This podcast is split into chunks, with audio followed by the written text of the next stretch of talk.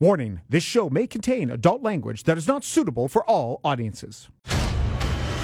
This is the TSN MMA Show with Aaron Bronsteter. This is the interview edition of the TSN MMA Show. I am your host, Aaron Bronsteter, and we have a great deal of interviews to get through today.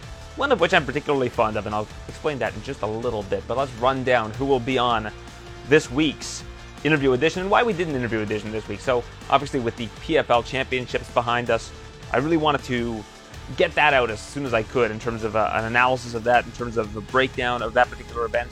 And I knew that my interviews were going to be a little bit later in the week, so wanted to get that out. And as a separate podcast, we're, we're going back to the interview edition for this week. And I think it'll fluctuate week to week as to whether or not we do an interview edition. Will depend on how much news there is, how much reaction there is, and all of that. But let's get right into it. We'll start off with Stephen Wonderboy Thompson. Always love speaking to this guy because it seems like our conversations just always, you know, they, they we talk about his career, but we also talk about all of the other things that he's into, and he's a very interesting individual and uh, really one of the, the great ambassadors of mixed martial arts. You know, if if you have somebody, a friend, family member who says, "Oh, these guys are, you know, in MMA, they're, eh, you know, they're just uh, bloodthirsty animals," something, you know, something along those lines. They're the crazy um, misconceptions that people have about the sport. I would just show them like a video of Stephen Wonderboy Thompson talking, doing his thing. Maybe the uh, ESPN did, uh, I think it's called the Journey, you know, Journey to UFC Fight, something along those lines. You see him um, teaching children karate and, and giving back to his community. I feel like Stephen Wonderboy Thompson is somebody who will inspire just about anybody who gets to interact with him in, in whether it's with him personally or, or just interact with his life. I think he's just a, a great role model and a great ambassador, like I mentioned, for this sport. So Stephen Wonderboy Thompson joins us, as does his opponent, Kevin Holland, who, uh, you know, I, a lot of my interviews with both of them talk about them being on a podcast together. You know, Kevin Holland invited Wonderboy on as a guest on his podcast recently. You can check that out on YouTube. And I thought that it was a really interesting insight into two guys that, you know, there's no bad blood. They just they're going to be opponents, and they are chatting with each other, learning more about each other. I thought that was a nice, you know, um, change of pace that we don't often get with some of these mixed martial artists. Also on the show, former lightweight champion, moving back to the welterweight division, Rafael dos Anjos joins the show. Nice catching up with him, hearing where he's at in terms of his mentality towards his career. It seems to have changed since his loss to Rafael Fiziev, and you can hear about that in the interview that I conducted with him. And the final member of this weekend's card that I spoke to is Amanda Ribas, who is competing in the flyweight division once again this weekend, but is looking to bounce between two divisions. And she's just such a positive light when you get to speak with her as well. Similar to a Wonderboy Thompson, you know, I, I feel like Amanda Ribas is one of those people that it's very difficult to dislike because she's always smiling. She's got a great um, energy about her, and I, I always enjoy speaking to her for that reason. Now, the interview that I really enjoyed doing this week, and it was one that I on, honestly dreaded doing. I wouldn't say dreaded is probably a little bit of an overreaction, but I've been watching the lead up to the Danny Sabatello fight uh, with Raufeon Stots, as well as Danny Sabatello's Bellator run. And there's just, you know, he is who he is, and he's very brash. He's very in your face. He likes to swear a lot. He's very, um, you know, he he is who he is. I, I think a lot of people are probably put off by him and his personality. But personally, you know, I, when when I was speaking to him and going into the interview, I thought, you know, this is going to be another one of those kind of shtick interviews, and I'm going to get bored of it quickly. Couldn't be further from the truth when I spoke to Danny Sabatello. Um, you know, there are some times where I, I finish an interview and I say, wow, that was really a great interview. And this was one of those times because I feel like I really got to speak to the real Danny Sabatello, the hardworking guy who just about a year ago was rejected from the Dana White Contender Series, or sorry, two years ago rather, was won a fairly dominant decision on the Contender Series, and Dana White didn't like his wrestling-based style, his grapple-heavy approach, and said thanks but no thanks. He went back to Titan FC to defend his Bantamweight Championship, and since then, in the span of 18 months or so, has defeated Brett Johns, Jornel Lugo, and Leandro Higo. Three uh, really, really solid bantamweights in Bellator big step up in competition for him. And I was really able to kind of peel back the layers of the onion with him and hear about his process, hear about how he came up, and him talking about you know losing against Irwin Rivera uh, about three years ago and what that meant to his career. Just really a great insight into uh, the competitor, Danny Sabatello. Kind of stripped away a lot of the shtick that we're used to hearing in the lead up to this fight. Some of it, of course, is there because he's, uh, you know, I feel like that is who he is to an extent as well. But just getting to hear him speak more from a, a mixed martial arts standpoint rather than putting on, uh, you know, really, I guess, the hyperbolic character that we're accustomed to. I thought that was a great change of pace. So hopefully you'll think the same way when you hear the interview with Danny Sabatello, because I'm very proud of it and uh, I, I, really appreciate his approach to this interview and and for, um, you know, being being able to kind of step outside of the Danny Sabatello that we're, I guess, accustomed to. And not that there's anything wrong with that. It's just not. I'm not. I, I just don't think it's for everybody necessarily. And that's not to speak uh, ill of him as a person. I, I, think that, if anything, I've I've gained a whole lot of respect for him after uh, this conversation. So shout out to Danny Sabatello. Uh, and his opponent, Raufeon Stots. I spoke with him as well. Got a uh, nice conversation with him. He's uh, somebody I hadn't spoken to before, so it was nice to speak with Raufeon, who is the current interim bantamweight champion of Bellator and will be taking on Danny Sabatello at Bellator 289 on December the 9th. Coming up quick, next Friday.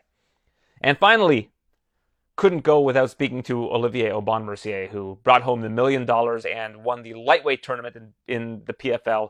Canada needed a win in MMA, and he brought it home. So we speak to Olivier Aubin Mercier. So, without further ado, let's get to Stephen Wonderboy Thompson, followed by Kevin Holland, Rafael Dos Anjos, Amanda Ribas, Danny Sabatello, Raufeon Stots, and Olivier Aubin Mercier right here on the TSN MMA show.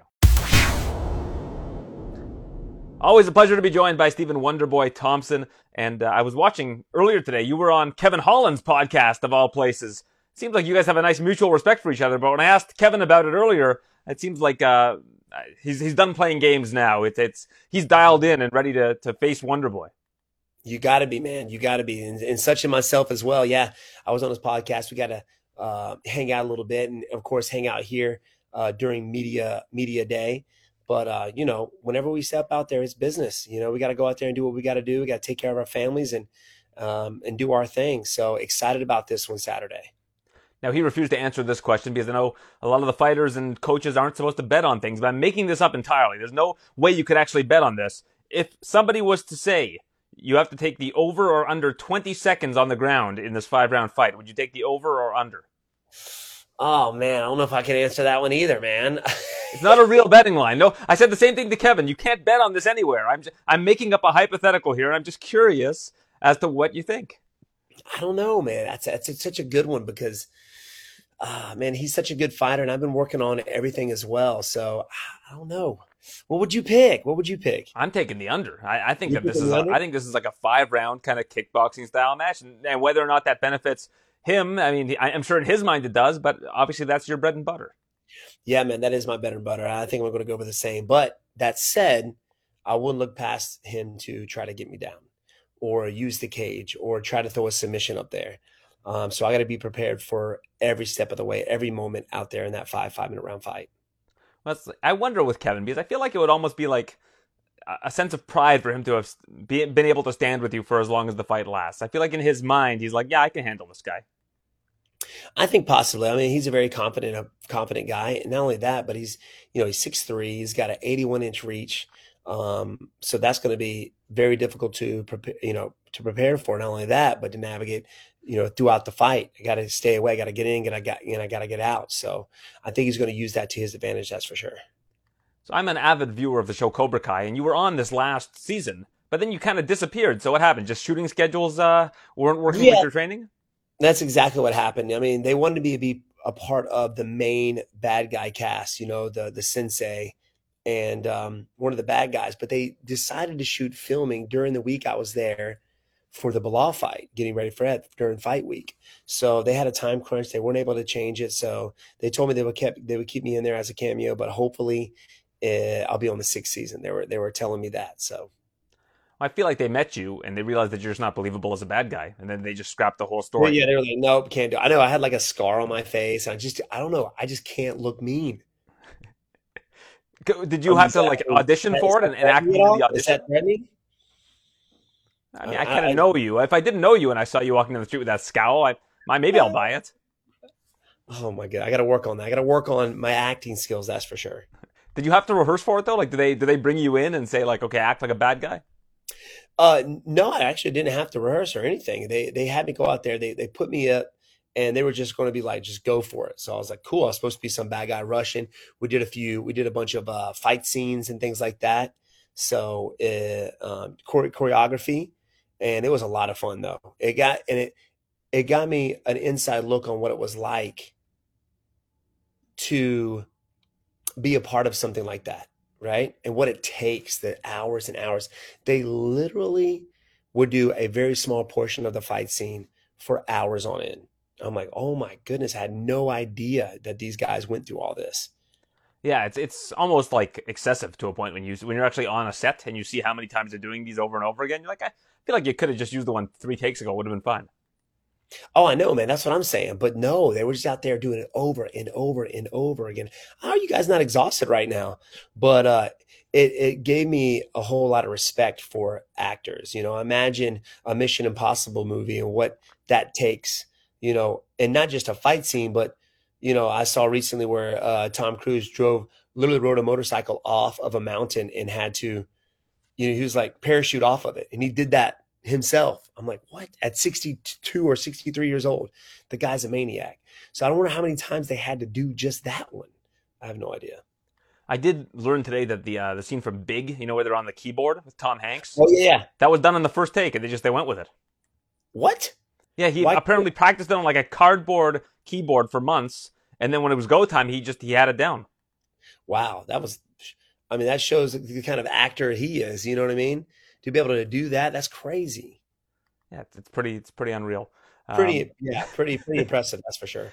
Now I imagine you're probably not the type of guy to get starstruck, but when you met like Danny LaRusso, I'm sure you grew up on the Karate Kid. Was that like did you get starstruck when you met him? Man, I wasn't starstruck, but it was really cool meeting those guys. I mean, they were obviously uh, uh, big fans. Um, I was big fans of them, and they're UFC fans, which was cool to be there. They thought it was awesome that me and Tyron were there, but it was a ton of fun just hanging out with those guys and talking with them and kind of picking their brains a little bit. And uh, they stuck with karate They- since the '80s. They've been they've been training martial arts, so I think that's pretty epic how the martial arts can kind of you know turn people into martial artists who've never done it before like keanu reeves for instance you know in doing uh, the matrix now he trains jiu-jitsu and, and uh, has been doing it ever since And what's it like spending time with Tyron? Like just as I guess as actors, you guys spent 50 minutes in, the cage together, two very close fights. A lot of people thought you won that second fight. I mean, what's it what's it like kind of taking that wall down and just being two dudes that are hanging out on a set? so cool man so cool i mean we we enjoyed uh hanging out with each other for sure we got to hang out talk i got to uh you know pick his brain about the, the mma world what he thinks about it and what he's doing now so it's a ton of fun man it was a lot of fun I think like a trilogy in karate combat in like three years. What do you think? I know he's a karate guy now. I mean, he's in Cobra Kai. He's good. He's a karate guy now. Sells itself. Now I know you're you're an avid gamer. I recently got this Oculus, and I saw I was looking up videos for tips on how to win a thrill of the fight, and found videos of you playing it. So the What- Oculus? yeah, the the the VR, uh, and you played the the boxing, the thrill of the fight game. Oh yeah, man, that was a ton of fun. And to be honest with you, like if you're not ready for it, like you put you in some really good shape. We did the boxing. I'm sitting there going all out, and I'm just rocking, man. I mean, we did like three, five, five three minute rounds, and I was exhausted. I was like, man, I mean, this could definitely get you in shape for a fight. Put some, put some like weighted, you know, bracelets or wristbands on and footwork. I wish they had like a kickboxing one. That would be cool. Yeah, I'm hoping that the future Oculuses have ones you can attach to your feet. I, like I feel like it would kind of double the amount of effectiveness for exercise. It would give you all kinds of options. Oh, hundred percent, man. And with the, the Oculus has so many, so many things that that they could they could do and change, which would benefit us. You know, because right now people are playing video games just sitting down all day. You're not getting in shape doing that. But with the Oculus, man, and to be able to run around and you know fight other fighters, and it, it, uh, there's so much that they can do with it. Yeah, absolutely, and it, it, reminds me of how much I don't like boxing because you, you get knocked down. It doesn't matter. Like I look at this the tally at the end of five rounds, and I've landed like thirteen hundred punches. The other guy's landed seventy, and I'm losing because of the ten eight. Yeah, I know. Like what the heck? Come on now. I know that's what I hate about it, but I look at it as like a more of a workout than anything. But the the whole virtual thing is pretty dope. Like they they're getting to the point now where you can sit there and watch MMA fights, you know, virtually. Which I know Dana White was showing that. I thought that was pretty cool. Yeah, you know, it's funny. A, a couple years ago, for, it was Max Holloway and Jose Aldo. I think the one in Rio, and uh, they were they did a pilot test for it on. I guess at the time was the Samsung VR. And I remember trying yeah. it out. They sent me like one to, to try out at the time, and I was oh, like, really? I, I, was like just watching Bruce Buffer during the fight, just watching him sitting cage side and talking. And what? it's just it's weird that you can just kind of look at whatever. It's almost like you're in the arena. It's it's wild. How do they do that? Did they set up cameras or something? Like I they must. Know. Yeah, they must have three like 360 cameras everywhere. Yeah, everywhere. I mean, how does people not knock them over or whatever? I thought I thought that's just incredible to me. It's it's going it's getting to the point where it's like, uh, have you seen the movie Ready Player One? No, I haven't seen that. Oh, you're missing out, bro. You gotta sit, watch it tonight. Ready Player One, amazing. Can like, I watch it with my my twelve year old son? He'll it, it's appropriate. Uh, yeah, it's appropriate. I okay. think I think I think he would like it. All right, Ready Player One. Okay, I'll write. I'll Ready jot that one, one down. All right. I think it's a Steven Spielberg movie, but it's a gaming like where gaming is kind of taken over and VR like you're you're in another universe. It's it's really cool. You would love it. I think your kid would love it too. How old is he? He's uh, he's twelve. Oh sweet, yeah, he would love it. All right, cool. Because I remember there was this movie back in the day. It was a horror movie called Evolver, which nobody's heard of. It was like the straight to VHR VHS movie back in the day. Oh, really? With like yeah. a uh, laser tag playing robot that turns evil and starts to ki- to kill people in real life. It's an awesome movie, but it's like it's straight to. I mean, you're, you're, mentioning Spielberg, so this is obviously a movie that people know about. But this is this is a movie called Evolver, where they they have this robot that they win a contest, and it's a laser tag playing robot that turns evil and starts like throwing razor blades and stuff at them. That's crazy. What in the world? You watch the whole yeah, thing on so YouTube. Check this one out. I'll have to check it out. It's called Revolver. Evolver. Evolver. Evolver. Okay. Yeah. Because it evolves into you know worst stages of becoming a killing machine. Yeah. Okay, I have to check that out for sure. It might it's, be a total waste of time. I, I, liked it when I was a kid, but you know, it's it probably hasn't aged well over twenty years. Actually, probably thirty years at this point. You send it to me. I got to go look at it. you and I are around the same age, and I watched it, I guess, when I was younger. So it's like, yeah, I was probably like thirty go. years old now at this point. I've never heard of it. I've never heard of it. Well, like I mentioned, it wasn't exactly a very well. It was more of a cult cult classic, so I can't blame uh, you for not hearing about it. Got you. Well, anyhow, it's this weekend. Yourself, we've veered way off the path here, Stephen, but that's the way it goes that's when I talk to you. You're just uh, an easy guy to talk to. But yourself, Kevin Holland, uh, it's this Saturday, main event, UFC Fight Night. What do you think is the, the thing he's going to try to do to throw you off of your game? What, what would be his path to success against Wonder Boy? Or is it, you know, I think a lot of people feel like they know how to beat you until they get in there against you. Yeah, man, I, I think he's going to try to keep the fight standing. Now, would I throw a pass him to try to go for a Hail Mary move and try to take me down or something? Yes. So I got to be prepared for that. But I think he's going to use his reach, his distance management, which he's very good at. Keep using his reach. He's got an advantage on that. So I think that uh, is what he's going to be trying to do. So I got to be able to navigate that and come out with the win. And final question. I spoke to Rafael dos Anjos, who's now back in your division on the same card. And after his last loss to uh, Rafael Fiziev, he says, "My title days are behind me, and you know I'm not going for a title anymore. Um, I'm just going to enjoy enjoy this career. I love doing this. Um, I'm going to make as much money as I can before I retire. He actually might surpass Frankie Edgar this weekend as the most minutes in Octagon history.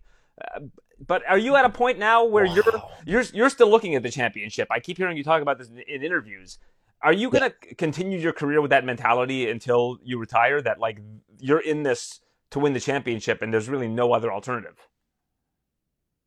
For me, that's what it is. I mean, I mean, why not have some epic fights along the way? But that's always number one in my book is is going for the gold. I feel like if you're not going for it, then why be there? I know a lot of guys make it for the money, but I'm trying to better myself in every way possible, and in getting to that belt is the way to go. Well, there's no fighter in UFC history that does what Stephen Wonderboy Thompson does as well as Stephen Wonderboy Thompson does it. So as long as you're in the cage, we're always excited to watch you do your thing. Uh, thank you for this, and best of luck on Saturday. Thank you, my friend. Definitely a pleasure. I will see you soon. Kevin Holland is in the main event of this weekend's UFC Fight Night card against Stephen Wonderboy Thompson. I just got done watching him on your podcast, and I'm thinking, how is this guy going to fight Wonderboy? Like the amount of admiration you have for him and uh, all of the stuff that he does in his community, it just seems like it was really coming through in that uh, podcast.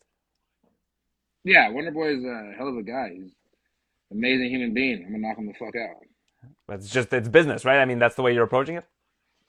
Yeah, doesn't matter. Are you able to kind of remove the face from the name? You know, you know what I mean. Like when you go in there, do you picture him as Stephen Wonderboy Thompson, or just the, this guy you're fighting on that night? No, I picture him as a dragon of martial artists standing across from me who's going to get his face punched in with my sword. I like that approach. That's interesting. I mean, is it a different approach for every opponent you have? Like when you when you see them standing across the cage from you at the start of a fight, th- does every single one of them have kind of a different feel for you? Yeah, I mean, every fight's a fight. You know, uh, never kind of really know what it's going to be until you get there, and uh, usually when I get there, I always feel the same fucking way. Good as hell. There was a message that you had put out that you were thinking of retiring or that you had retired. You mentioned that you thought the media made too big of a deal of this, but you're 30 years old and nobody wants to see you retire. So I think people were a little bit uh, bummed out that we might not get a, chance to see you compete again. What made you change your mind and uh, I guess go in a different direction? I asked for something wonderful and magnificent. They gave me something wonderful and magnificent. So here I am. I, got more fights on my contract. Was that more uh, of an opponent in terms of uh, the fantastic thing you were looking for, or was it also financial? Financial. I'm financially set after the Chimaev grappling match. yeah, I saw the video. I was actually in, in contact with your uh, your manager at the time. He said that you know it was it was a little bit spotty as to whether or not a deal was actually going to get done. That they were going to hit that number, and uh, I saw you do a little bit of a jig, and uh, the number came through. You were happy with it? Yeah, they hit the number I asked for, so it works out magnificently. And that was just kind of a one fight thing that didn't really count as part of your deal. Is that correct? Yeah, just one time deal. And now with Wonder Boy, you, you got a five round fight. In the interview you did with him, you said, I don't know why I ever take five round fights. um, but in this situation, do you think that because of the stylistic matchup, that it, it makes more sense for you to have a five round fight under these circumstances? No, I really honestly, uh, I always play with you guys and be like, I don't know why I took five rounds. I mean, it sucks during the camp because you have to do extra work, but at the end of the day, I wouldn't give a fuck if it was 20 rounds. I'm down to fight. You're training with Crew Perez out in Houston uh, and have been for a little bit of time. And in terms of striking knowledge, I mean, this guy's such a, a fountain of knowledge when it comes to that particular realm. How helpful has he been for this particular fight? Because obviously, Wonder Boy is a real puzzle for anybody to solve. Uh, not just this fight. I mean, every fight, period. Doesn't matter if it's a striker, doesn't matter if it's a grappler, doesn't matter who it is. You know, Bob does his homework. Bob pays attention. Bob is a coach that cares, you know, and like uh, it's not much more you can ask for than having coaches that care. You know, I have teammates that care and I have coaches that care, I have people that care about me and my life. And it's, you know, it's not very much more you can ask for than that.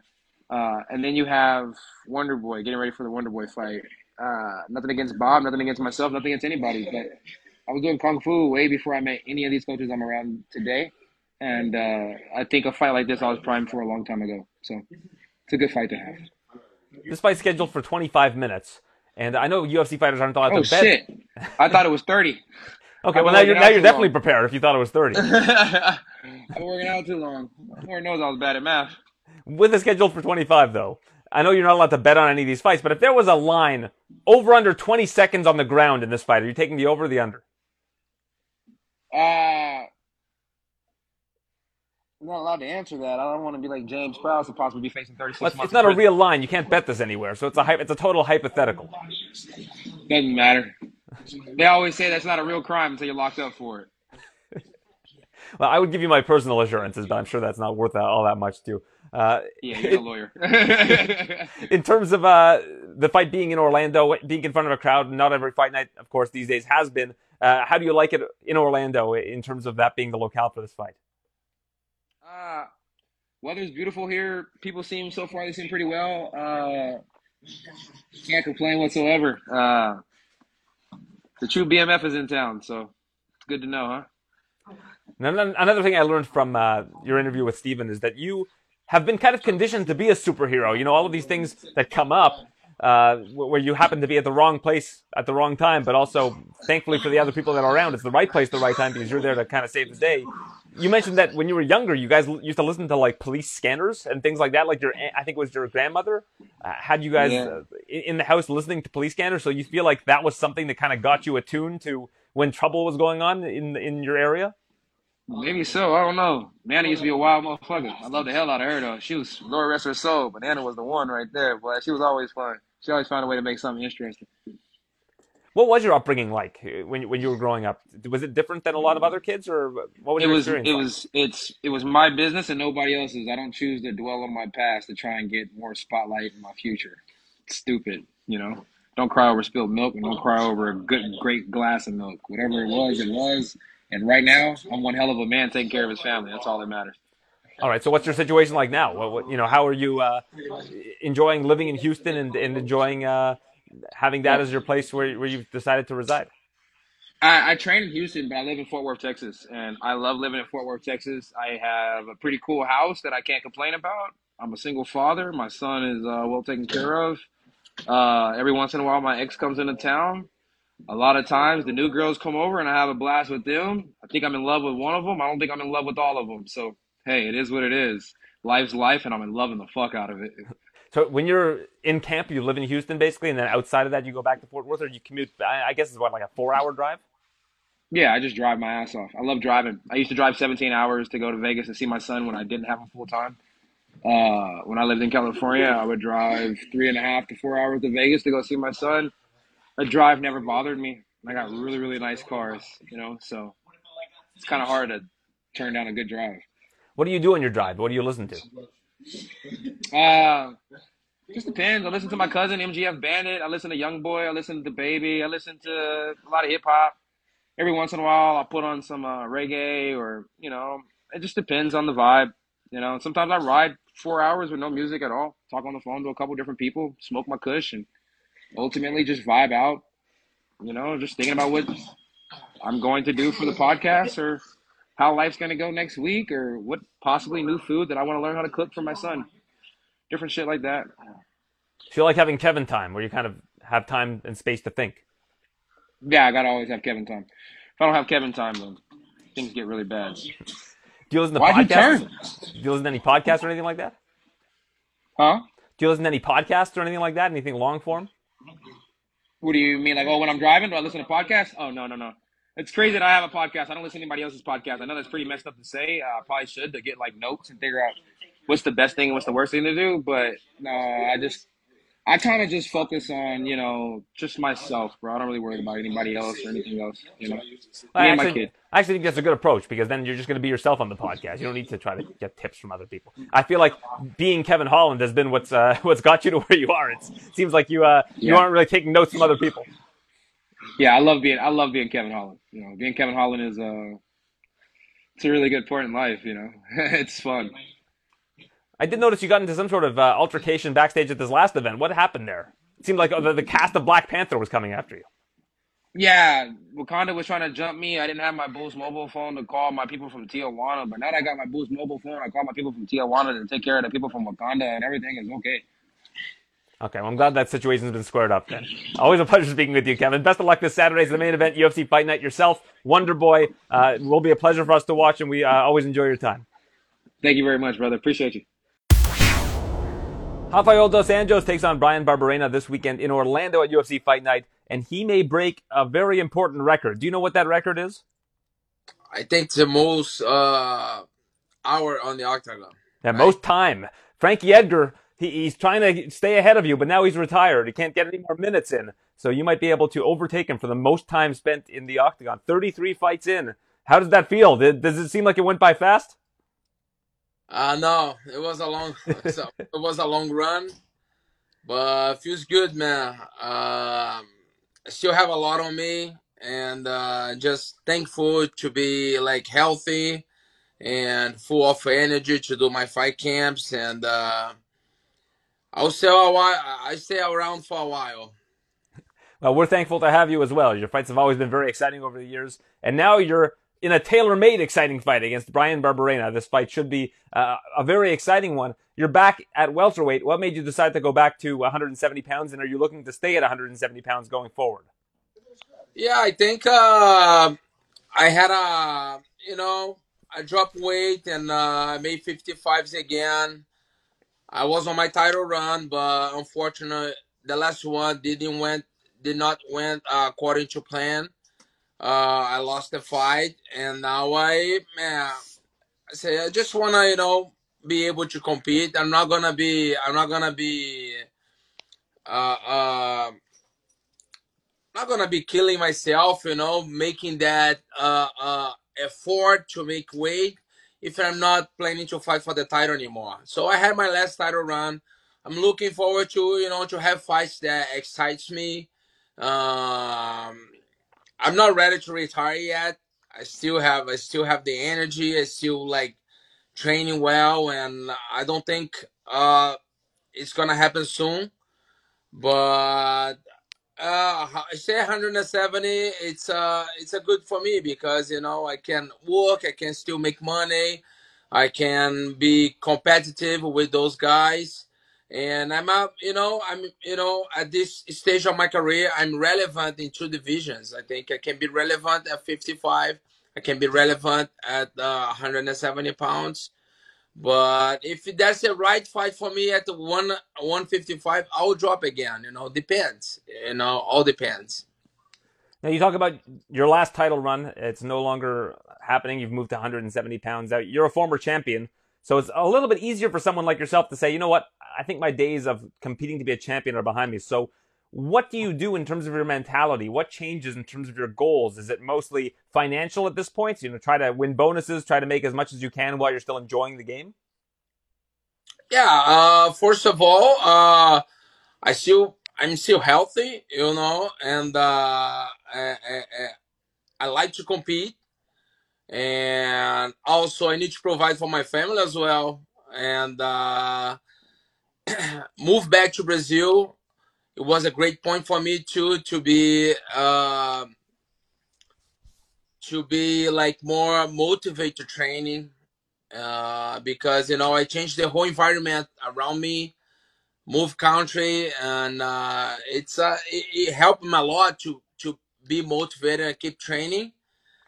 But I think man, 170 pound I can be competitive too. Uh, I'm training really well. I like heavier and uh, get good partners, good trainers in Brazil. But man, I you know like I'm 38 years old. I still feel that I still have a lot on me, so I'll be around for around for a while.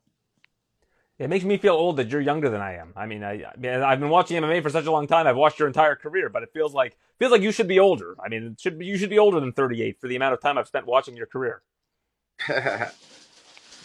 so, so you brought your family back to Brazil. That was very important for you, for your children to grow up in Brazil and go to school in Brazil.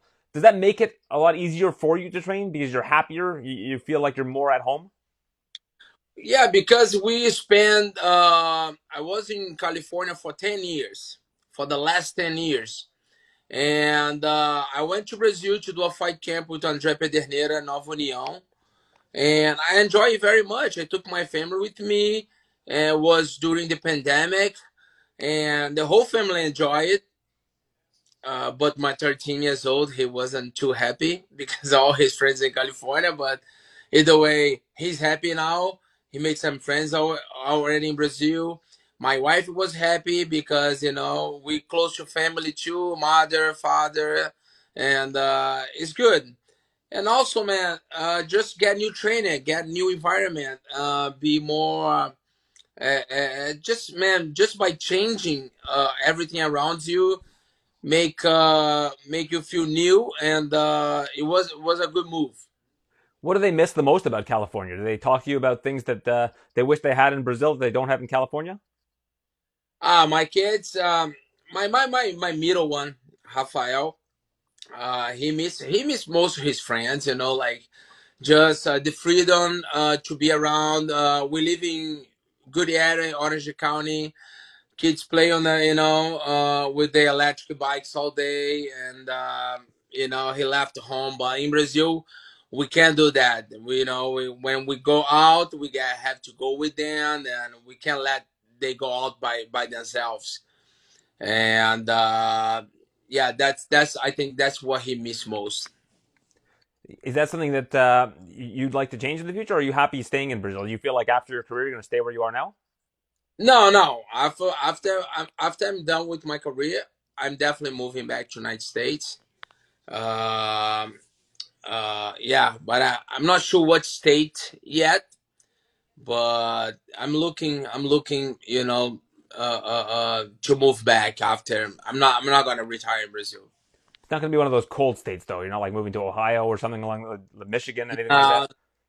Yeah, my I man, I'm, I'm on a stage of my life that I, I'm happy to live anywhere. You know, um, as long as my family is happy. But my wife doesn't like the cold, so no way. yeah. Usually when I speak to people from Brazil and I bring that up, they they, they tend to not want to uh, live in the, the colder areas of uh, the United States. I can't blame me. I live in Canada. If I could choose to live somewhere warmer, I'd probably choose the same. Uh, now, in terms of uh, Bryan Barberena, how did this fight come together? Because it seemed like a very unlikely pairing when the fight was announced. Yeah, uh, I, I was, you know, trying to to get some fights at 155, and the names that they brought to the table wasn't. Uh, I think because of my position on the rankings, we didn't like any of the names, and uh, and uh, I said, hey man, say what's the way to get a different fight? Uh, and then they say, okay, you have to move, uh, or have to get removed from the rankings, or have to go up. Say, I, I think you know my my my my title run's done. You know, I had my title run, so I still like to compete, and then I move move up to 170 pounds, and uh, and they say, okay, we have a we have a, a open for December third, and uh, I was maybe planning to fight in Brazil, but since uh, since I have kids and I have family, I have to plan everything around it.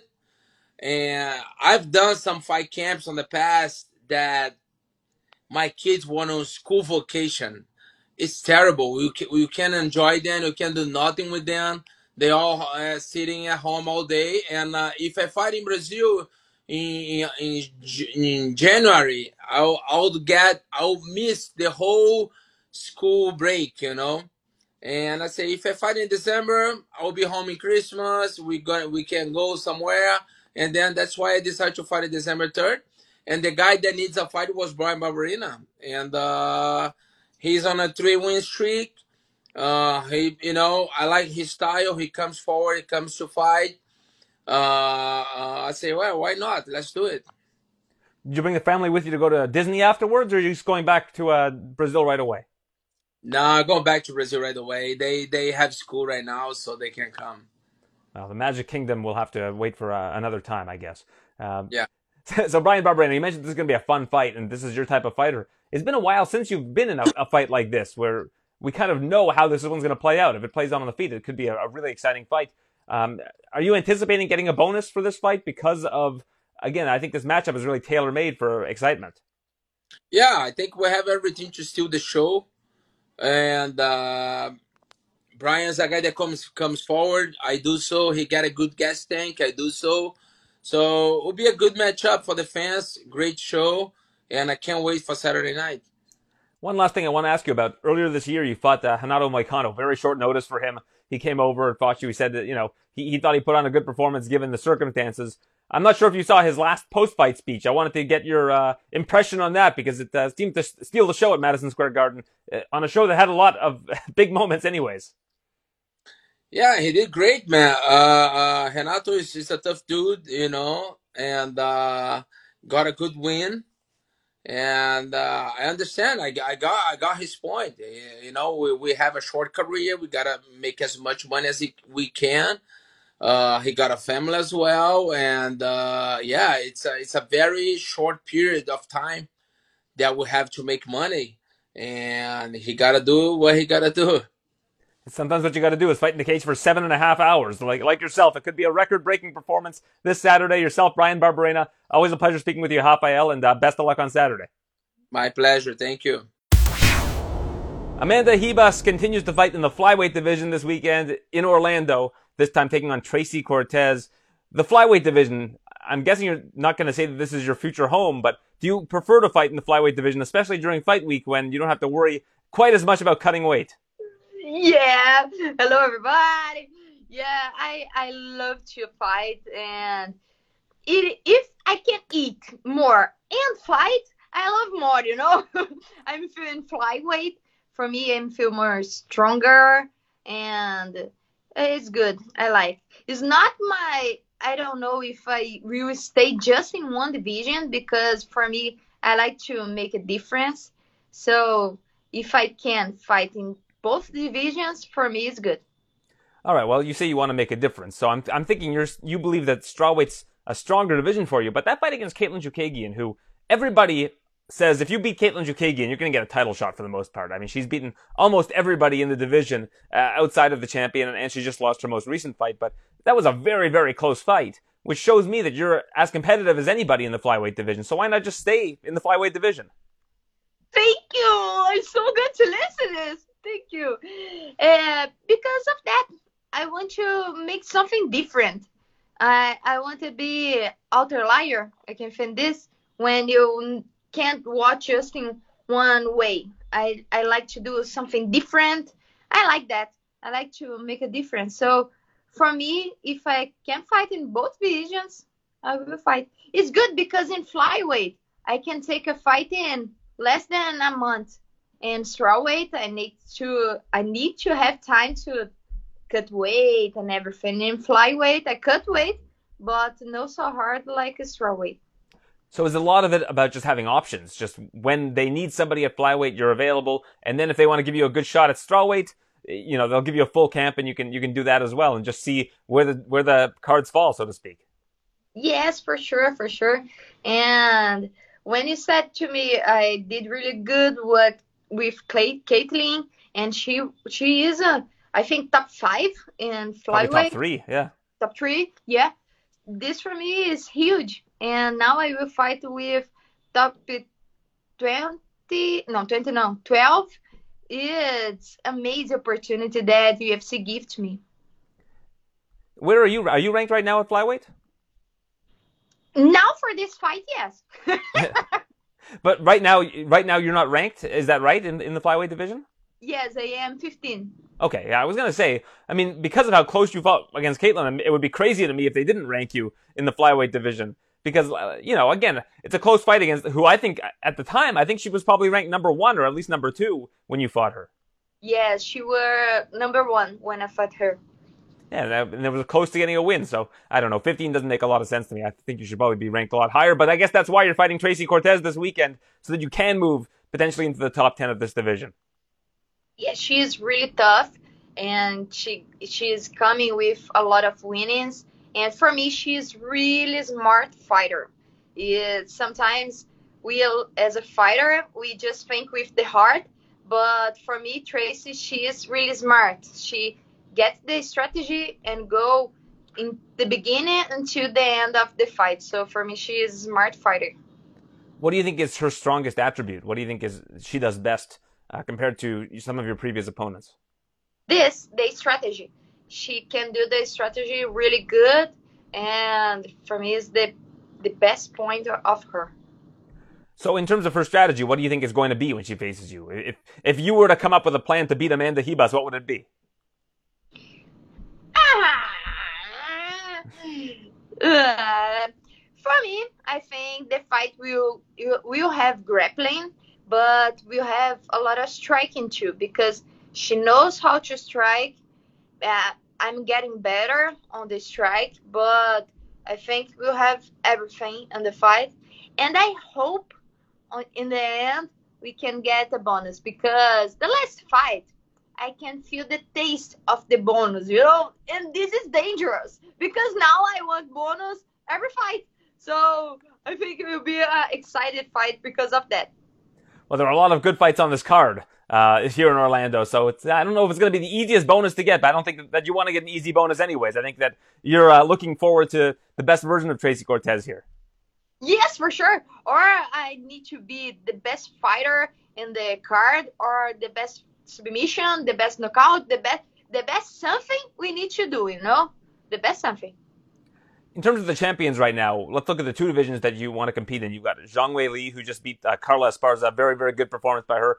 And then the last time we saw Valentina Shevchenko fight, uh, your fellow countrywoman Taila Santos really uh, gave her a run for her money. Uh, which of those two do you think you would do better against if you had to choose? They said you can you can pick either to fight. Who do you think Amanda Ribas does better against? I think Shevchenko. Yes, I like his style, but for me, it will be better because now I think I'm the champion. and Taila Santos did really well against her. It seemed like she came up with a good strategy, which was kind of get her to the ground and try to control her for as much as possible and, and then attack on the ground. Do you think that Valentina is probably going to be working very hard to shore up that part of her game? Because I think Valentina doesn't like to have uh, things that opponents can take advantage of. She likes to kind of be the perfect fighter. yes, yes. And sometimes this is danger for the the the Valentina because she's she puts so much pressure on herself and maybe she can be uh, stop it but as his mind is a warrior mind maybe she can be better in the next fight but that Taila did really good she did amazing strategy she she really did a good fight well, we're talking about Brazilians that are doing very well. Uh, we, of course, have to look at Amanda Lemos, who beat uh, Marina Rodriguez, one of your former opponents. Uh, what did you think of Amanda's performance? Do you think she's next in line for a title shot? I think she needs to do one more fight because it was a little surprise for me because for me Marina will win and Amanda did a really good job but I think for the title she needs I think one more fight. How do you think she generates so much power? It seems like Amanda Lemos, if you look at the stats at least eh, at the strawweight division, she's got a lot more power than pretty much anybody we've seen in the division before. She has a good hands. I think she take this hand and throw. You know, she it's a natural power. yeah, you believe there's such a thing as that, right? Like as as just having natural gifts in terms of power that not we don't see a lot of women in the strawweight division historically that they've had that. Yeah, it is the technique, technical, and the strong, the time, the right time, the right uh, piece. Né? If I punch here, exactly here, I throw a punch, a knockout. So she gets all this together, and he has everything. How do you think your power is at 125 pounds versus at 115 pounds? Do you think that you're going to have more finishes in this division? I hope. because if I get more more uh, submissions or more wins, it's better for me. Well, yeah, it makes the fight shorter. I mean, I think that's uh, that's the biggest benefit. And then, of course, there's bonuses. But uh, I don't think that everybody wants to fight 15 minutes if they can avoid it. yeah, but we can do 15 minutes. Just it's good to watch you. But when have a knockout really crazy or submission really crazy, it's so good to watch, right? Have you been uh, paying attention to the World Cup? I know Brazil is always a team that uh, has has success historically in uh, in the World Cup. I know Pele, unfortunately, was just hospitalized, and hopefully he's going to be okay. But uh, right now, the World Cup with Brazil, it looks like the the team is continues to roll on. Yes, I am watching here, and bora Brasil! I was watching the all, uh, all the games and the players. I don't understand too much the the techniques no the rules because there is some rules some sometimes i make mistake but in brazil is everybody in parties do a celebration because it is really national the soccer. And there's a lot of change going on in brazil right now. There's a new uh, president's been elected. Um, what, what's what's happening in terms of the country itself? Are you are you going back to brazil uh, after this fight or do you mostly just stay in florida? No i will go to brazil. After this fight I will go to Las Vegas because my friend will fight too. And then I will go to Brazil, to my home, my city that I love too much. And so you're spending the holiday with family in Brazil? Yes, yes, yes, yes. The best place in the world for me is my home, my house. Sometimes my hobby is to be in home. Like, what do you do this weekend? Uh, just stay in the home, my house. I love to do this. Well, that's why this is a good time of year to fight because you've got Christmas holidays. You can enjoy the holiday season after this fight. Eat a lot. Oh, goodness. well, we just had Thanksgiving. I'm sure you had to skip that one uh, in America, that, which is where you're living right now. But I, I wish you all the best for this particular fight in Orlando uh, against Tracy Cortez and, and have a happy holiday back in Brazil. Uh, best of luck to you in the future and look forward to seeing more of Amanda Ribas in 2023. I hope so. Thank you. And let's go. Saturday, I will fight. And thank you for your vibes for the interview. And that's it. This past weekend, we saw the Canadian gangster bring home a million dollars. Will we see the Italian gangster bring home a million dollars? I guess it would be early next year. Bellator 289, December the 9th yourself. Raufeon Stots. You can bring home the hardware before you bring home the million dollars with a win this weekend with the, or uh, that, that night, Bellator 289 with the interim title on the line. How much you're looking forward to that opportunity? Yeah, I'm very much so looking forward to it. You know, this is a very big fight. This is a very big fight, not just for Bellator, but for MMA in general. Um, it's the last Bellator show of the year, and me and Raufeon are the main event. You know, I look at this fight as actually for the title. You know, to me, this isn't an interim belt or an interim title. This is for the actual title. Because to me, Sergio Pettis is a bitch and he's not the fucking champion. Raufeon Stots right now is the champion. So when I do get that gold around my waist next weekend at the Mohegan Sun, December 9th, I will be viewed as the champion. All right, I've got a question for you. What would be a tougher challenge for you? Beating Raufeon Stots or not swearing for the remainder of this interview? Uh, probably not swearing. You know, I know I have a potty mouth. I try to contain it as much as possible. Um, but you know, it's just kind of who I am, and it's just kind of how I how I do things. I just want to see how if you can do. it. I mean, you test yourself every day at American Top Team, and you've tested yourself every day in the world of wrestling prior to uh, your mixed martial arts career. I, am wondering if you have the discipline. I just want to. I want to see if you can do it. Do you think you can? I, I guess we'll find out. All right, let's give it a, let's give it a roll a whirl. But if you can't, you know, listen. I mean, I can't take we can take Danny Sabatello out of the gym, but we can't take Danny Sabatello out of Danny Sabatello.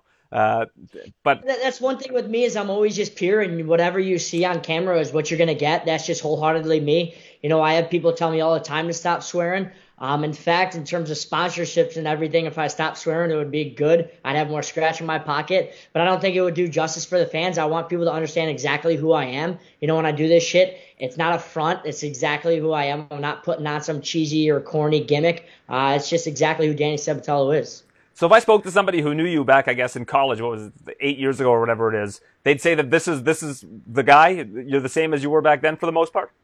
Yep, absolutely. For my whole life, um, you know, I grew up wrestling at a very young age, at the age of four years old. Um, and even throughout my wrestling career, I was kind of the same thing. I always had a chip on my shoulder. I was always almost getting thrown out of tournaments, uh, trying to play mind games with my opponents and everything like that. Uh, if you go back and you look at my career on the regional scene when I just started MMA a few years ago, I was the same exact way. I always wore sunglasses. I always talked the same. If you go and look at interviews of me in college and in high school, I talked all the same. So everybody that knows me and is close with me, they knows this is exactly who I am, and they're just excited as well as I am for the world to know exactly who I am.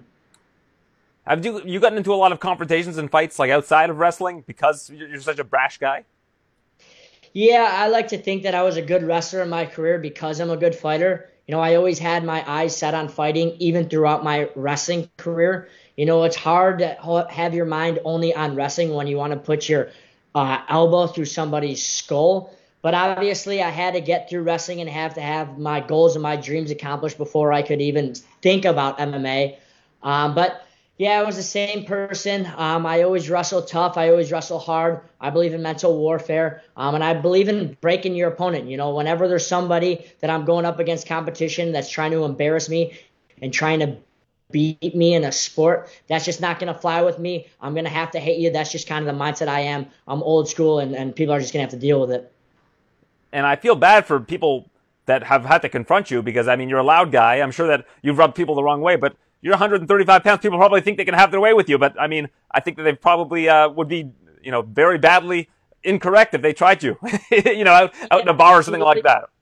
Yeah, I'm not trying to look for fights anymore, really. You know, I'm never one guy to start the fight. Um, I don't believe in that, and I don't believe in bullying. You know, I've obviously made my mistakes in high school and college, but I'm never somebody that's going to start the fight. But if somebody's going to cross the line and do something, obviously I'm going to have to finish it. Um, the people around me know kind of not to mess with me, and they they kind of know that I have a bright future, and they try to keep my head cool if I'm ever in a sticky situation or anything like that.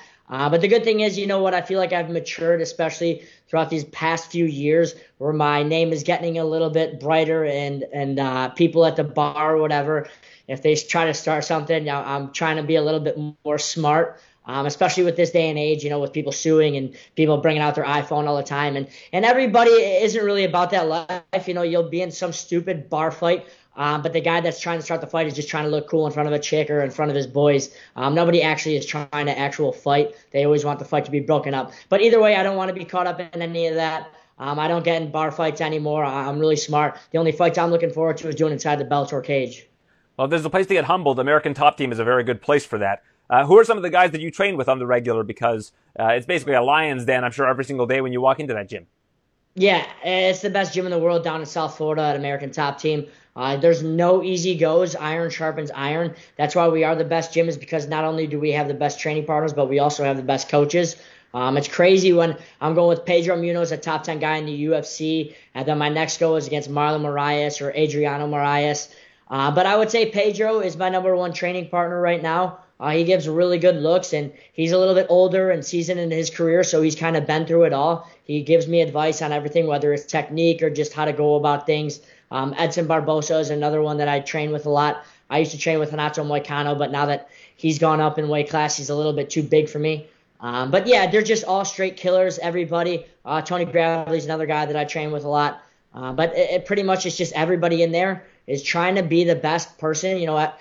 A lot of fighters don't actually want to be the best guy in the world. Um, a lot of people just want to be fighters and say that they're fighters and just collect a check and have the fame that comes with it. The good thing about American Top Team is everybody down there is on the same page and try to become the best fighter in the absolute world. So it really works out, and that's why we're the best gym in the world, and that's why we'll continue to be the best gym in the world. Well, if, if Moicano did learn something from you, I think it's how to speak on the mic. I mean, during after that last fight, he put on quite the performance. Yeah, 100%. I've been waiting for the Renato Moicano show to come out. That guy is so good. You know, if there was one person at American Top Team that I would say to have your eye on, it has been Moicano. I have been talking about him for years. Um, he's obviously a very funny guy and outspoken. Finally, he's getting a little bit more comfortable under the spotlight and in the microphone. But his skills speak for itself. He's very good. I think he might be the best guy on the ground um, in that weight division. So that's one guy, and there's a plethora of other guys at the gym to watch out for. But Renato Moicano is for sure somebody that you should be on on lookout for.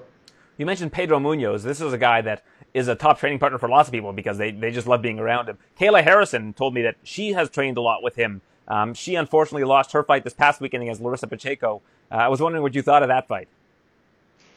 Yeah, tough fight for Kayla, but the good news is, is Kayla's even tougher. Um, she's a girl that's going to bounce back. She's not going to hang her head. You know, she's a really tough mentally girl, so she'll pick herself back up. She'll be fine. Um, obviously, when you're that high level of an athlete, the losses are absolutely devastating. So I know exactly what she's going through. I kind of feel bad for her. Uh, there's not much you can really say. The only thing that will heal that is time. Um, she knows what she's done. She knows her future is still absolutely bright. She can still be the best female fighter on planet Earth if she really wants to. And I really do see at the end of her career her being the best female fighter on Earth.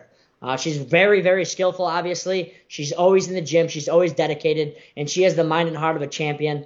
Um, it was just a tough fight for her, but you know what? This is such a crazy game. You know, the fights can go either way any moment. You know, if you beat somebody 99 times, that doesn't mean you're going to beat them the 100th time. Uh, again, it's an absolutely crazy game, and that's a girl that's just gonna dust herself off and come back even better. You talk about learning from your losses. You lost your one and only fight three years ago against Irwin Rivera. He's a guy that uh, trains in, the same region as you, former UFC fighter. Uh, what did you take away from that loss? I mean, that was in the fourth round, very late in the fight, uh, almost got to the fifth. Um, talk about that loss and what you learned from it.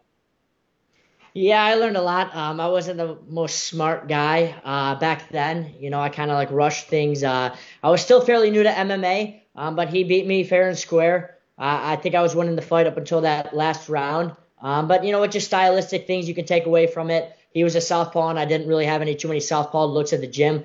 I didn't really think about a strategy too much. Um, I didn't realize fighting is pretty much just all strategy. I kind of was just headstrong. Uh, I went into that fight just thinking, holy shit, I'm just going to kick the shit out of this guy. I don't care if he's a southpaw or not. Uh, but, you know, strategically and, and, stylistically, you learn a lot. And then there was just stupid things that I was doing leading up into that fight. You know, I don't think I had my head on totally straight. Um, I wasn't really absolutely doing the things that a world champion would be doing. So obviously, I learned a lot from that. You know, the most important lesson I learned from that was the taste of defeat, and that was the worst taste that I've ever had in my mouth in my life. You know, I hopefully will never taste that ever again. Um, again, but this is a crazy sport. Even with this fight December 9th at the Mohegan Sun Casino, anything can happen. I could be winning for 24 minutes and 59 seconds, and then boom, a knockout happens. So obviously, I'm prepared for, for a loss, but you know what? I'm also prepared for a win. Whatever happens, happens. I obviously think I'm so much better than this guy. I think I'm better everywhere than him. It would take a miraculous knockout or submission for him to win, but this is the crazy game. This is the game that I signed up for. I did sign up for anarchy, and I'm just very much looking forward to it. Yeah, I don't think people give you enough credit for the level of competition eh, that you faced in the last, I guess, in, in the span of 13 months in Bellator. You were fighting a lot of guys on the regional scene. You end up facing Brett Johns was a former UFC fighter who had a lot of success in the UFC. He wasn't the guy that was released. He was the guy that just signed in free agency. Uh, Jornel Lugo, uh, and then of course uh, in your last fight, Leandro Higo, a guy who uh, again I think deserves a lot of credit for how talented he is. Was that just kind of a product of your game stepping up to like new levels? I guess between like 2020 and 2021, and and how did you uh, become so much better in your career that you were able to hang with a, you know such tough competition in your recent fights? Yeah, for sure. Number one, you know what? You always have to be ready for opportunity. When I had that Brett Johns fight lined up, it was actually a short notice fight. Somebody else was supposed to fight him. I was still on the regional scene, and I got a call from my managers five days before the fight, and he said, "Do you want to fight Brett Johns, who was top 10 in the UFC, but now he's in Bellator?" And I said, "Yeah, absolutely." You know, and I was so much ready for it. Um, and you know what? With that opportunity, you have to make the most of it. I knew it was my time to shine. I knew I was better than him. I knew I just had to have a smart, hard weight cut. No matter how hard that weight cut was, it was probably the worst five days of my life. Um, but I went in there and I dominated him, and that's kind of how people realized Danny Sabatello was for real. If I can do that to a guy on five days' notice, you know, we'll see how really good I am. And then I just rolled with it. I, I kept the momentum. You know, I showed up at the best gym in the world, American Top Team twice a day, every day. And if you do that, you have no choice but to get better. And I'm somebody that just absolutely listens to my coaches no matter what. So if I'm showing up and I'm listening to my coaches, then obviously I'm going to get a ton better. Um, and I rolled through and I, I fought a hard, undefeated guy like Jornel Lugo. And when you're undefeated, your confidence is absolutely through the roof. So it's very hard to take somebody's O. I didn't just do that. I dominated him. I sliced him open. I made it very bloody, uh, very entertaining for the fans. Kept that rolling into the Leandro Higo fight, who is an absolute crazy man on the ground. His jiu-jitsu is insane. Um, but obviously, I weathered that storm. I dominated him, and I just keep dominating these guys. You know, a, a, good thing about me is not only am I electric on the mic and I keep winning, but I keep dominating. You know, my skills are matching my trash talk, and I think that resonates well with the fans. You know, a lot of these guys talk trash and they don't back it up or they're really good in the cage and they don't talk trash. The good thing with me is I'm the entire pot. You know, I, I have everything going for me right now. I just need to keep it going. I just need to keep it smart. You know, show up at the gym every day, be dedicated, and good things are going to happen. What's your easiest path against a guy like Raufeon Stots? I mean, he's a really decorated wrestler, Division Two, a two-time All-American. You wrestled, of course, in Division One. Do you think it's just about that, about using your motor, about outwilling him, wearing him out over the course of five rounds? Yeah, I mean, I think my best attribute is conditioning. You know, a lot of people think my best attribute is grappling, which it is very good. Um, but I would say my number one attribute is conditioning. And the good thing about this fight is it's five rounds. You know, five rounds is tailor made for my style. I like to go, go, go, put the pressure on and break these guys. You know, because no matter how good your technique or how strong or how fast you are, once you're absolutely dog tired, all that goes out the window. And I thrive in situations like that. So with the technique going into this fight, I, I think I'm better everywhere. I think I'm better on the feet. I, I know I'm better on the ground. Um, I think we're going to see a complete mixed martial arts fight. We're not just going to see it as a kickboxing fight or a wrestling match or a jiu-jitsu match or a Muay Thai match. It's going to be all MMA. A lot of it's going to be on the feet. A lot of it's going to be on the ground. A lot of it's going to be ground and pound submission attempts. I think I just need to keep the pressure on, but also fight smart. I think it's going to come to a point in the fight, maybe the late second or beginning of third round, Stots is going to realize he's in over his head and he's going to start swinging for the fences and throwing up all these submissions to try to get lucky. Um, but a lot of times when you do that, you're overcompensating and you're just throwing with everything you got and you get even more tired. So I think that's even going to play more of a factor into it. Um, and I see myself finishing in the fourth round, whether it be a submission or a TKO. Well, I know you have it in you because earlier in this interview I laid down the gauntlet to not swear that much. I've got my swear sheet right here, and you swore less times than Kevin Holland did earlier today. So I appreciate you, sir. Uh, best of luck against Raufeon Stots. It's Uf, uh, sorry, Bellator 289, uh, the day before the UFC event. It's in Uncasville, Connecticut. Friday night. Make sure you tune in. This tournament has been hot fire and will continue to be. Looking forward to seeing you do your thing. Yep, absolutely. Thanks for having me on. All right, it's combatants in cars getting coffee. I've got uh, Raufeon Stots here. It's the, uh, the, the legendary car interview. I always love these, except I'm not in the car, so only the combatants get to be in the car for these interviews. Uh, appreciate your time, sir. You're taking on uh, Danny Sabatello. It's the semifinals of the Bellator Bantamweight Grand Prix. You are currently the interim champion of the world, and uh, I mean this fight has about as heat much heat behind it as we've seen in Bellator. Um, the talk has continued leading up to this fight probably will continue during fight week, but I'm sure you're looking forward to getting that behind you in the rearview mirror. No pun intended with the car. Um, I'm actually I'm looking forward to uh, the fight itself, and um, I don't know if this, this will be behind me necessarily. You know, um, I don't like this guy. Uh, genuinely don't like this guy. So I'm looking forward to punch him in the face. Um, I'm not I'm not like I'm not like looking forward to be over with because I'm enjoying myself. You know, uh, I don't feel like he poses a threat to me in the fight. I feel like the biggest threat he he poses is his trash talking. So uh like I'm I'm re- reveling in it, you know. I'm I'm accepting it for what it is, you know. I don't think it's very good, but you know, uh he thinks otherwise and um we also have a, a disagreement that I don't think he's a very good fighter and uh we'll get to settle that disagreement when we get we get locked in the cage. Well, absolutely. But I mean, the question with this particular fight is what's the path for Danny, right? I mean, if wrestling's the path, you're probably the wrong guy. Yeah, exactly. And that's that's that's where I stand. You know, I feel like okay, if our wrestling is somewhat the same, um, what what other skills are you gonna progress to like assert yourself in the fight against me? And I don't feel like you have that. You know, so uh, like the talking is the best thing you got, and I've been I feel like I've been killing you in that. So I feel like the fight is gonna be more of the same. You know, I don't feel like the fight will be as exciting as the um the uh the trash talking unless you like like one way massacres. You know, uh that's I guess it'll be exciting in that regard. Well, I just did the math. I mean, it's currently 5:30 p.m. Central Time. You're in Houston, so you you're not really in driving. You're kind of just stuck, right? I mean, I'm guessing that's probably what the deal is. Exactly. That's exactly what's going on. Houston traffic, uh, which is something I didn't, you know, uh, account for when I moved back, but uh, something I got to deal with on the daily. Well, I'm in Toronto, so I feel you on that one. Uh, I think both are top five bad traffic cities in North America. Terrible. Like I'm literally standing still. You can walk past me probably right now uh, and get to my destination faster, probably. well, that's always uh, frustrating. You can get one of those bird scooters. I think they have those in, in Houston. Yeah, they do. Like a couple. My, my coach actually has one, um, and he likes it. He doesn't live as far from the gym.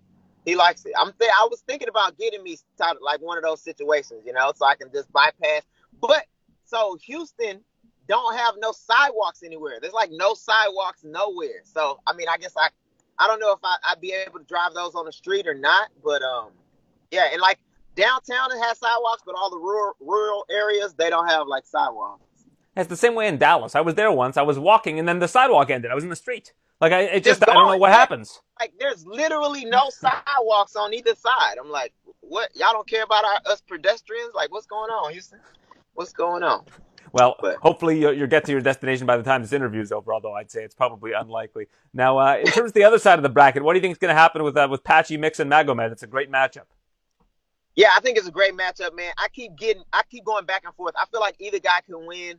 Um, and I'd be happy to fight either either guy. I feel like both guys uh they present different challenges for me. Magomed, being though that I beat him before, he he'll be more ready for me. I feel like the second time. Uh, it's hard to beat somebody twice. Uh, Patchy Mix poses a different set of challenges, you know, that I'm pretty interested. Like I, I kind of want to fight Patchy because I haven't fought him before and kind of see where my skills stack up because he's performed pretty well in this tournament. Um, but it's I really don't I don't really know who's gonna win. You know, before the tournament started, I was I took a lot of exception to the fact that everybody wanted you to face Sergio Pettis. I mean, this guy is one of your best friends, one of your training partners. It seemed like everybody kept pushing the agenda on that. In fact, I think it was supposed to be the first round of the tournament. I'm glad. It, de- Yeah. I'm, I'm glad that you have to face all these other guys before this finally. This is the way it should be. Before two guys that trained together for so long have to face off against one another. Yeah, man, I feel so much better with the outcome. You know, I mean, I agreeing. I I'm like sad um, that it happened had to happen that way. You know, I don't want Serge to be hurt, I, and that's like, you know, uh, I don't want that to happen at all. But I also don't have to like deal with the feelings of hurting somebody that I like. You know, uh, which was like a tough thing for me to wrap my head around, especially when I was in uh, Milwaukee training at Roufusport. Like, you know, uh, and and I was like, like just give us a chance, you know, to not, you know what I mean, for something to go wrong or whatever. But I feel like Showtime, uh, they didn't want to lose that storyline, like two teammates fighting for a world championship, you know. Um, but you know, everything happens for a reason, and I'm happy to be in the position I'm in uh, now. Um, I can wrap my head around um, fighting him kind of at the end when I feel like there's more chips involved too. Like I've made a name for myself now. Sergio Pettis already has a name. He's always uh, already a great star. Um, so yeah, I think the fight will mean more, you know, um, uh, if we if we could have fought later. And honestly, I don't think these fights should ever get made unless you really exhausted all avenues. And by going through this tournament, you'll basically have exhausted all avenues. Exactly, and that was my that was my idea in the beginning. I was like, I'm not. I don't want to fight Serge unless I fight every single body else. I fought every, and sometimes I, I fight some of them twice. You know, um, even when I, I beat Magomed, which was like a number one contender spot, uh, I didn't want to fight Sergio until I like cleaned out the division under him, and then I was I was ready to fight him. You know, um, but that's just because I don't want to. You know, I don't want to freaking um. I, I just I get icky feelings about taking food off of my you know off of my homie's table. Um, but yeah. So what's your relationship with him like now in terms of you and Sergio? Do you, do you guys text back and forth? Does he give you strategies for how to beat these guys? Like where, where are you guys at? Yeah, so as of now, like uh, we probably haven't. Whether we talk like back and forth every now and then, you know, on Instagram or like a birthday or something comes up. Um, but it's not like uh, we seeing each other every day. And I feel like it's like it's not like by design, but both of us are like low key trying to like distance ourselves, um, just to like if we, if we have to fight, you know, it's it's easier for us to not be, you know, so so close. I, I, I guess, you know, so we don't like we don't it's not like we talk every day he don't give me like game plans and stuff like that but we're cordial you know and sergio is a professional you know and we both understand this is a profession that we chose so sometimes these things happen so even if we do fight there will never be bad blood between me and serge um especially on my my end you know i feel like i owe a lot to him uh he's helped me a lot in my career i think he would say the same about me so uh yeah it's just just one of those things man I feel like Sergio started a trend. Like he was down in that fight against Horiguchi and then came out of nowhere and finished him at the end. Now we're seeing that happen all the time with Usman, with Israel. It's it's uh, it's pretty crazy that we're seeing this in such high level fights. The year of the comeback in title fights, yeah, like title fights, a bunch of big fights. Sergio Pettis had one. Uh, I mean, some people can say I had one against Juan Archuleta. Juan Archuleta was arguably um, ahead two rounds, um, depending on how you look at it. So uh, yeah, it's just like the year of the comeback kid, I guess. I think it teaches the champions a lesson, right? Like at some point, you got to just remember that these guys are dangerous for. I mean, if you're at the absolute highest level, these guys are going to be dangerous from start to finish. From bell to bell, exactly. From bell to bell. That was something that I learned. I learned early in my career for the beginning of the fight, but this helps me to, you know, uh, just stay on top of. Like I gotta be in there and I gotta be ready to rock from bell to bell for all five minutes. As, as uh, until that bell rings, I can't, you know, let off the gas. Now I'm going to ask Danny Sabatello this question. I'm wondering what you think his answer is going to be. What is a bigger challenge for you, Danny? Not swearing during this interview or facing Raufeon Stots? What do you think his answer is going to be? Uh, he's gonna definitely say uh, not swearing. Um, but he knows that I'm the biggest. I'm the biggest challenge that he's had to face uh, in in in the cage. But uh, I would I would bet on him saying not swearing. I don't think he can do it. I'm, I'm going to see if he can do it. I don't think he can. No, definitely not. No, his vocabulary is too limited for him not to swear. Like he got three words. He got fuck, shit, and uh suck. You know what I'm saying? Uh, so that's all he got. I should just have that clip like locked and loaded for like as soon as he swears. I just kind of just oh no just no my bad. He got he got fuck, shit and bitch because he says Stots is a bitch all the time. Uh, seems seems like you spent a little bit too much time with this guy. You you you started to pick up on on uh, all of his all of his like you said his full vocabulary. Yeah, I know. I mean, I, I know a lot about him. You know, I not only do I do my research, but we spent a lot of time doing the media tour, and I've come to find out, you know, which what I thought before. I just don't like him. You know, I just don't like me and him are not on the same wavelength. We don't we don't have uh, like he said, we don't have a lot of things in common. Um, we don't go about things the same way, and uh, I don't. I just don't like it. So I'm super excited to hurt him. Now I posed this question on social media. I'm going to take your division out of this, so forget about the bantamweight division. If someone Yeah. said you have to bet your house on one Bellator champion beating a UFC champion, who are you most confident in if you were to make that match? Ha! I would say, not including my division, I would say um, 185. I would say middleweight, especially right now. So I Eblen. Eblen versus um, Alex Yeah, Johnny Pereira. Versus Alex Pereira. Yeah. I think that was the most common answer. You say what? I think that was the most common answer that I received. Personally, I'd go Amosov. That's, but I think you're you're just picking your poison. Oh, Amosov versus Leon. Oh, that would be yeah, that would be a good one too. I think people are so I- I- used to Usman being the champion that they they forget that it's Edwards. Yeah, that is it's Edwards now. But I feel like I feel like um Per- Pereira is like so so much behind or so so far behind in the grappling. Um I, I don't feel like Edwards as is as behind as uh Pereira is. I mean I, I, I would guess, but I, I guess I don't know. You know, I'd be too scared to bet my house against Alex Pereira against any human being on this planet. That's just me. I I just think this guy's striking is so otherworldly that I would be like clenching for the entire fight. He is, but uh, you got like a wrestler who has like wrestling conditioning that'll, you know, uh, not be in those situations. Um, the, my my thing would be like, how how is he like being able to deal with uh deal with the wrestling? Like if he can create space and and land strikes while somebody is uh you know just trying to take him down. I don't feel like he's seen that. He's seen that yet, you know. Well, I I will know. say this: Raufeon Super Stots against Aljamain Sterling would be one heck of a fight. I can I can say that. That would be a great fight, man. That would be a great fight. I think so. All right, of so well, course, I think I win, but you know, that's I, I think I win against anybody in the world. So well, hopefully we see a great fight from yourself. Danny Sabatello is coming up next Friday. Uh, always appreciate your time and thank you for doing this. Yeah, no problem, man. Thank you. Thanks for bearing with me in this traffic. He is Olivier Aubin Mercier, or should we say Olivier Aubin Millionaire, who uh, is now the lightweight tournament champion of the PFL. Congratulations, big win for you, and of course, this was the goal when you entered the PFL to begin with. Yeah, it was the goal. uh, And uh, hello, how are you? I'm doing well, Was man. there, was there a question? Was there a No, question? just- yeah, I mean, I mean, this, this is this was the goal. I mean, all along, this is uh, what you had yeah, intended to do. So, how does it feel? I mean, I guess to uh, Oh, okay. to accomplish the goal. Yeah, well, it, it feels great. I mean, like, uh, it's more the fact that all the weight on my shoulder are gone.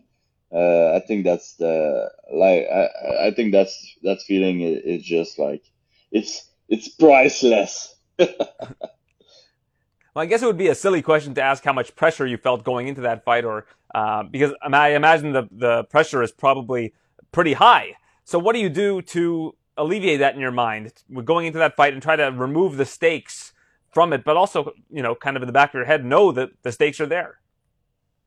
So yeah, it was really hard to to do that because uh like of course you're always thinking about uh, everything that could happen if uh, if you win this uh, this fight and uh, I was really stressed about that. I was really anxious, but when I got into the arena, like everything went away and I was like, okay, this is uh, this is my life, you know. The, uh, I really saw that I I was comfortable. I was not thinking about any anything else than the fight uh, and I really feel great. And actually,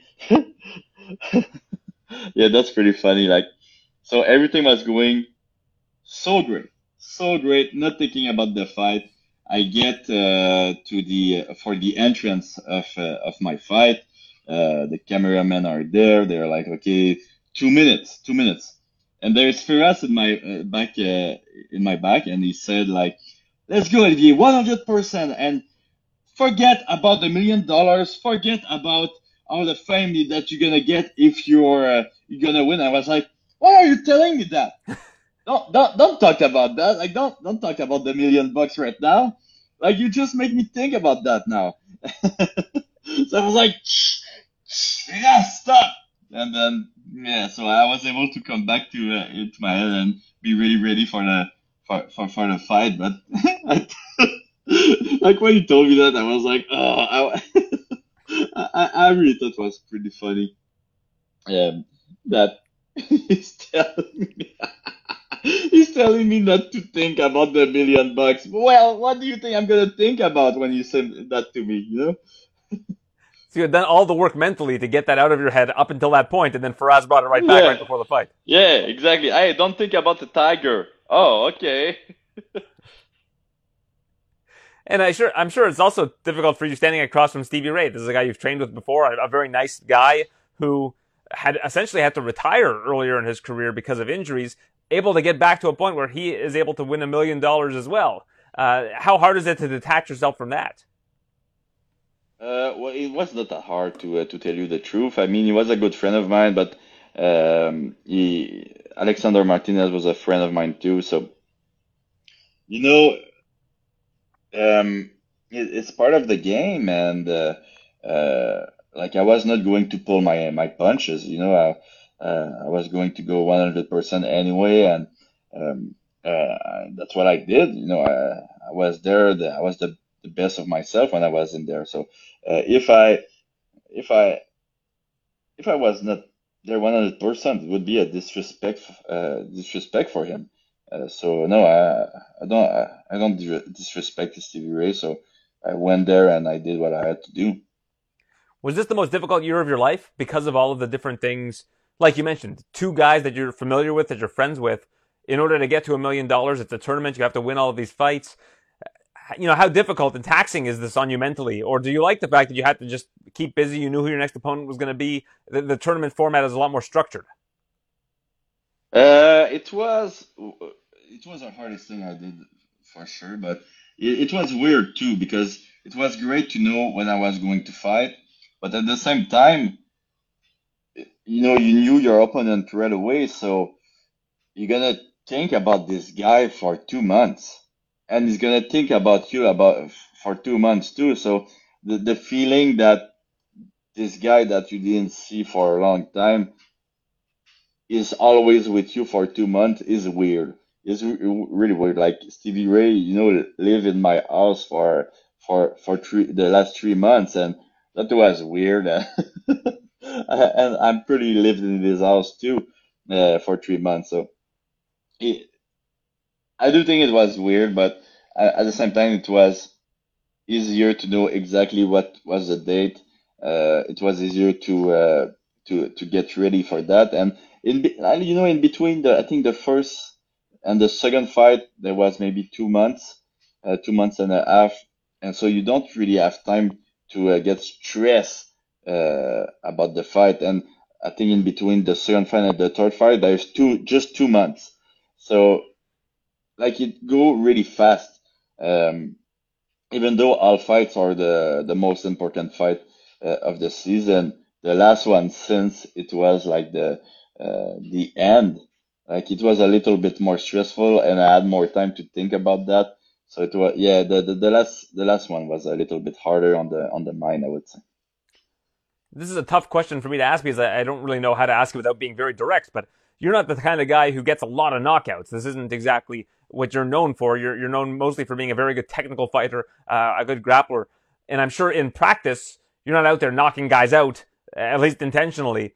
What does it feel like to get a knockout like that? To, to land a right hook, picture perfect, right on the chin. You know that he's done as soon as it lands.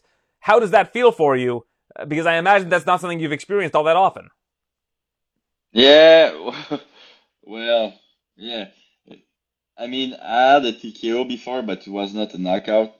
Uh, so, I mean, I was really surprised. You know, like um, like a submission. You know when it's coming, eh? Like you're gonna work for the submission, and oh, I think I got it. Okay, let's go. Oh yeah, I got it. But the punch, like I didn't know I was going to knock him out.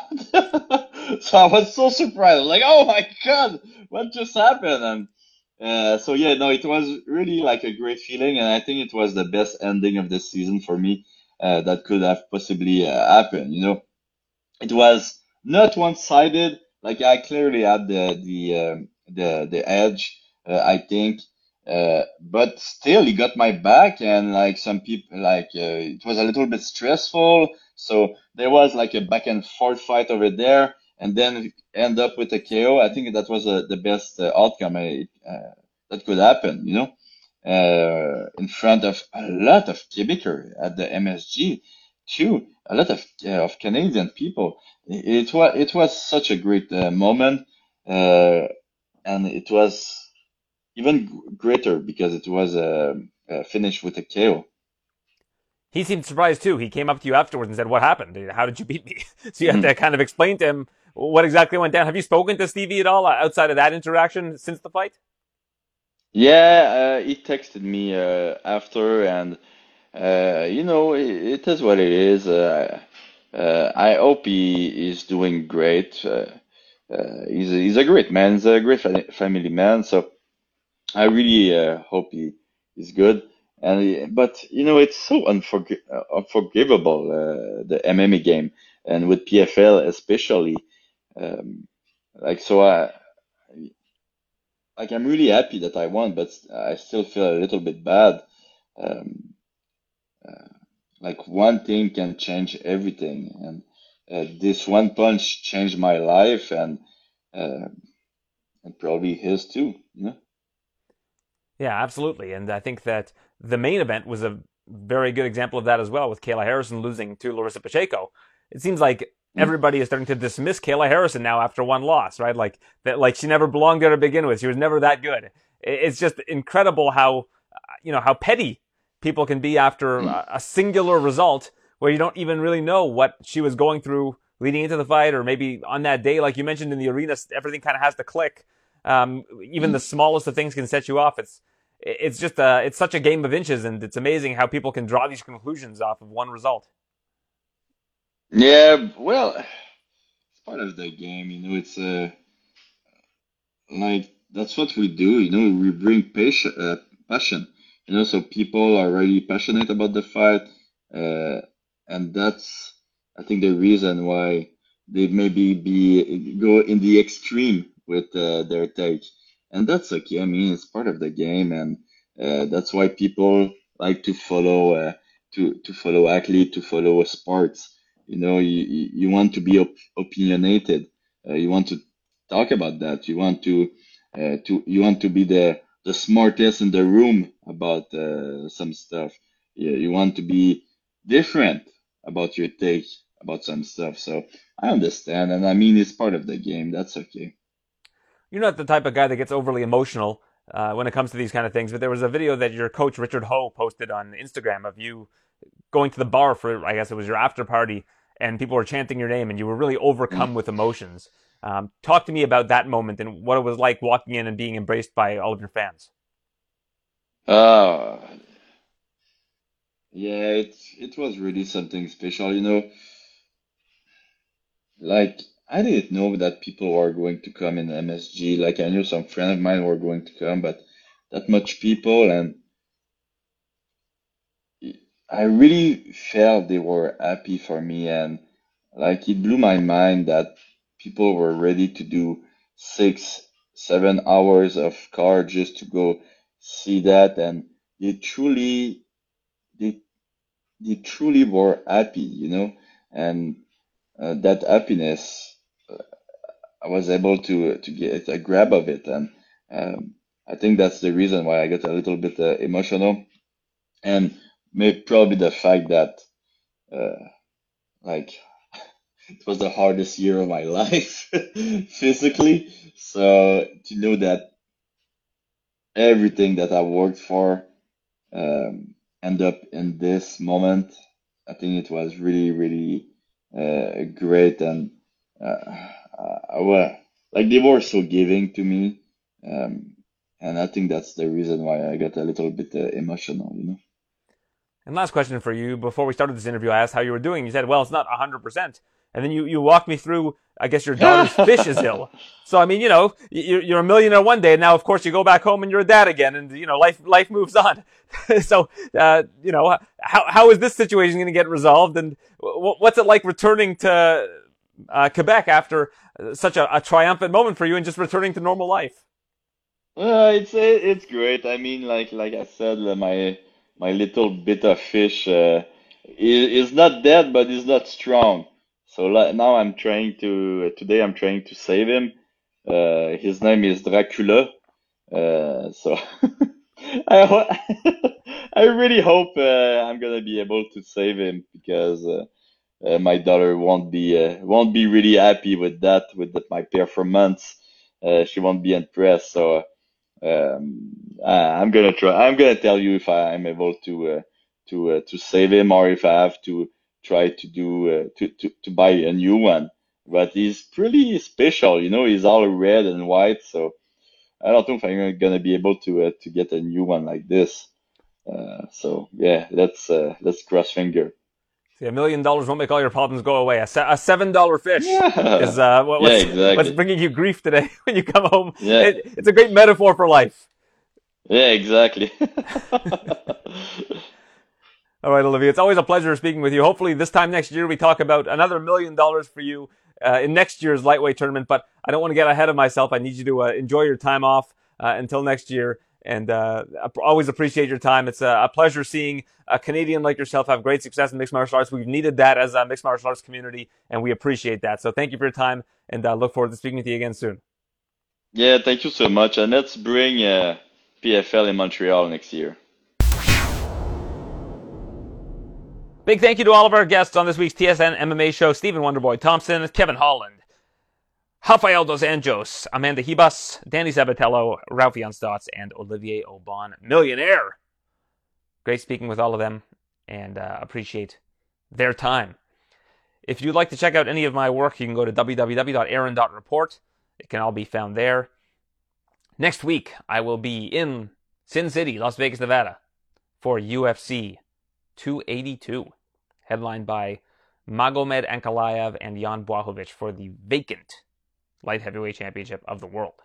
Looking forward to uh, covering that card. You can hear some of those interviews uh, either here on the podcast feed or at tsn.ca slash UFC. Additionally, in two weeks, I'm very excited about this. On December the 16th, I will be in the commentary booth, uh, the broadcast booth for Unified, taking place in Mississauga.